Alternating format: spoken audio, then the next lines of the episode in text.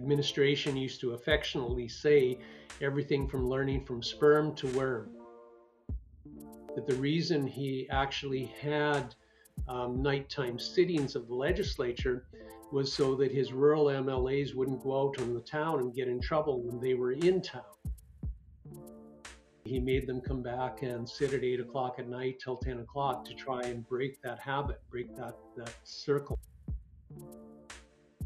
And is willing to say the crudest, rudest things possible to you. And I truly empathize with politicians today because of that.